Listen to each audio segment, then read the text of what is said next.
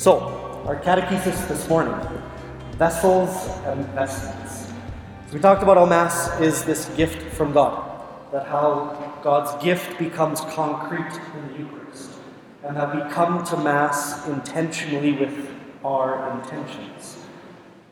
But all those things are spiritual realities, and we are body and soul. And so we use material ways, material things, to express those spiritual realities that we believe in. And so that's today vessels and vessels. And so, if this gift of God is made real for us in the body, blood, soul, divinity of Christ, then we receive those gifts with what is precious and good. And so, we have our chalice, we have the paten, we have the ciborium, which are basically just fancy words for cup, plate, and bowl. So why do we use that? Because we're just trying to be pretentious as Catholics? Why do we use these Latin words for simple things? Because it reminds us that what we're doing here is different. Because I drink milk out of a cup, but I drink the precious blood of Christ out of a chalice. It makes that distinction for us of what is this gift that we're receiving. And then we make our sacred vessels out of precious metals because we want to give our best to God for what He is offering to us. We don't use pottery as the, the vessels, as the chalice, or as the ciborium, because pottery over time falls apart. Pottery has the tendency over time to absorb whatever it's containing. And we don't want that. And so we give our best. If we were destitute and we had nothing else, then yes, we would make the most beautiful pottery vessels that we had and we would use them. But we don't live in destitute circumstances here. We need to give our best. It's why you make your wedding band out of precious metals, because it's something sacred and precious to you. And then vestments, what we wear at Mass. It's not just because Deacon Doug and I like to play dress up. There's a reason behind everything that we wear and why we wear it. And in a moment, I will vest in front of you the way that I normally do at Mass, which always kind of feels weird because even though I'm fully clothed, it feels like getting dressed in front of a crowd. But first, the colors of the vestment. You see them all the time. You probably have some idea of their significance. But first, green is always for ordinary time. Green is the color for new life growth. And the goal that we have through ordinary time is always to grow in faith and grow in virtue. That's what all the readings, all the prayers are about during that season. Then we have red. For those of you that have never had the opportunity to come to a weekday Mass, you see this color very seldom. Red is used for martyrdom and the Holy Spirit. And so, coming to Mass open on Sunday, you only really see this twice a year on Passion Sunday or Palm Sunday, and at Pentecost, the Feast of the Holy Spirit. That's red. Then we have white and gold, which are basically interchangeable between each other. But these colors, white is the f- color for festivity. So just think of the Christmas season, Easter season. We stay clothed in white during that whole time in festive appreciation for whatever we're celebrating. Then we have what I call purple, purple 1 and purple 2, but apparently they've got different names. We make a slight distinction between Lent and Advent. So both of these are penitential seasons in the life of the church.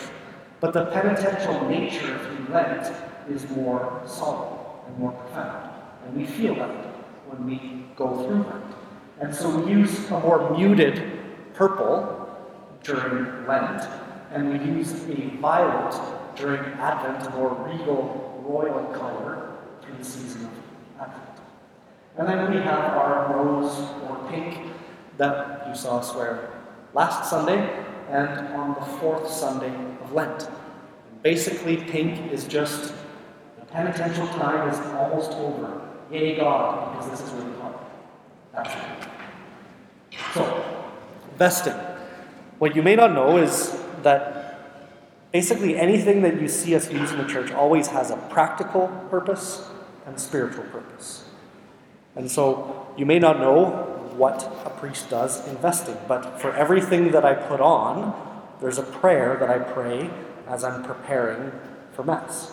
So the first thing that I put on is what we call the amice. Not all priests wear this, but basically what this is is a liturgical sweat rag because vestments are expensive. And so to protect the vestments, place the amice. But the prayer that I say as I put it on is Place upon my head, O Lord, the helmet of salvation, that I may overcome the assaults of the devil. So this is where it gets complicated trying to have a microphone on and vesting at the same time. After that comes the alb. And so you see me, Deacon Doug, and the altar servers all wear that same vestment the alb. The alb is the garment of our baptism. It's a reminder of that same white garment that every one of us was clothed in when we were baptized, which is why the altar servers wear that same vestment. Technically, every one of us, when we come to Sunday, could wear a white robe as a sign of our baptism.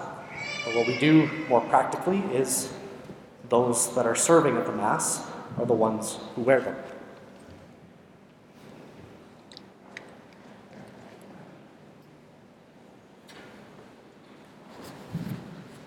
Prayer for the alb is Purify me, O Lord, and cleanse my heart, that I may be made white in the blood of the Lamb.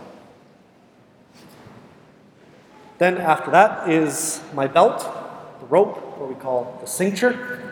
And the prayer for the cincture is Gird me, O Lord, with the girdle of purity, and extinguish in me all evil desires, that the virtue of chastity may abide in me. Then, after that, comes the stole.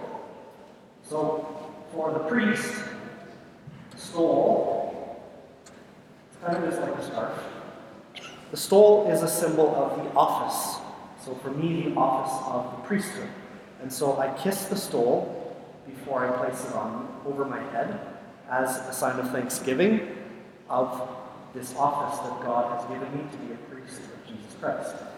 And hangs around, and so whenever you see someone wearing this, you know him to be a priest. For Deacon Doug, what you would see as the stole as the symbol of his office as a deacon is actually a diagonal stole. So deacons have that diagonal stole as a symbol of their office. Place over the head. And the last is the chasuble. So the idea behind the chasuble is that it covers up. Oh, I forgot the prayer for the stole. Prayer for the stole is Restore me, O Lord, restore unto me the stole of immortality, which was lost through the guilt of our first parents. And although I am unworthy to approach your sacred mysteries, nevertheless grant unto me eternal joy. Chasuble, the idea behind the chasuble is that it covers the priest. And the idea is that when I'm celebrating Mass, you no longer look and think about Christopher Schmidt standing up there, but that you look and you see Christ, which is why we make the chasubles beautiful and ornate, because it is there to draw us into this mystery of the sacraments celebrated by Jesus himself. So the prayer for the chasuble is Lord, you say, My yoke is easy and my burden is light. Help me to bear joyfully the yoke of my salvation. Finally, the vestment that a deacon wears is slightly different. So this is the chasuble, which is kind of like a big poncho. For a deacon, he wears what we call a dalmatic. So a dalmatic has sleeves.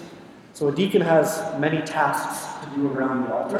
And so practically waste. He needs to be able to move around. If I move around the altar, I just knock everything over. And so Deacon Doug wears the dalmatic. These are the vestments that are there to draw us into these spiritual realities, these spiritual gifts that are given to us at Mass, to set things apart and to draw our minds apart into what God has given to us.